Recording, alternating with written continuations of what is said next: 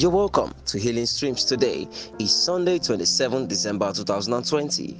And remember that God's healing power will flow to you as you listen to this message. Our topic for today is Becoming a Deliverer, Part 2. And our text is taken from Judges 16, verse 7.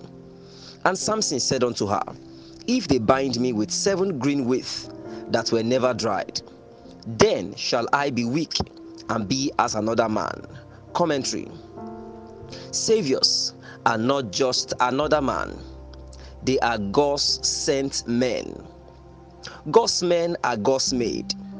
They are made by a combination of encounters with divinity and responsibilities of humanity.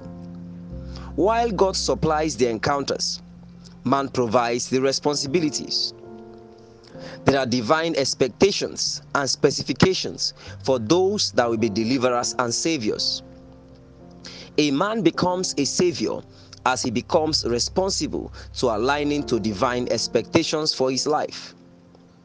David took responsibility of obedience to instructions from leadership when they sent him to the bush to keep the sheep. His becoming a deliverer would have been threatened or elongated if he missed these crucial foundational preparations for the real task. Simulations usually precede the real actions. You may need to prove how you can deliver a sheep from the bear and lion in the bush before heaven can send battle but fragile men to you to deliver from mediocrity to celebrities. David also took responsibility to cooperating with the Holy Spirit to maintain a consistent, consecrated life that made his anointing to rest on him speedily. If he has been defiling himself, he would have wasted time doing regular ceremonial cleansing that will slow the pace of his walk with God and may lose the oil that will make him a deliverer to another head.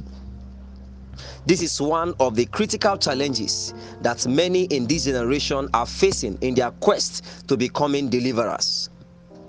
David's oil did not rest on another head because he took responsibility. Joseph became the savior he was destined to be because he took responsibility with consecration from Potiphar's wife. He would have left his family and a generation stranded in famine if he had compromised.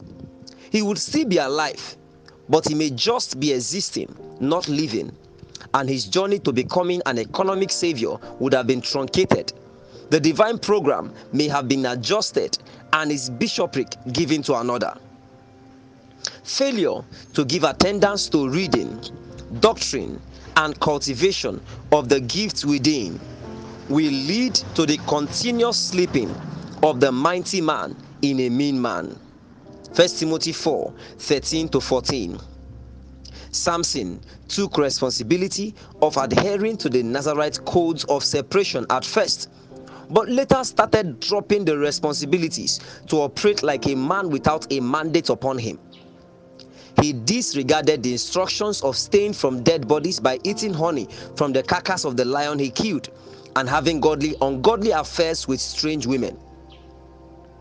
While heaven planned his reign to be more, he reduced it to 20 years by his refusal to take responsibilities. Remember, saviors are made by a combination of encounters with divinity and responsibilities of humanity. While God supplies the encounters, man provides the responsibilities. Take responsibility today. You are blessed. Amen. Action point to become a deliverer, seek for encounters with God and ask for your divine responsibilities to maintaining your Savior status.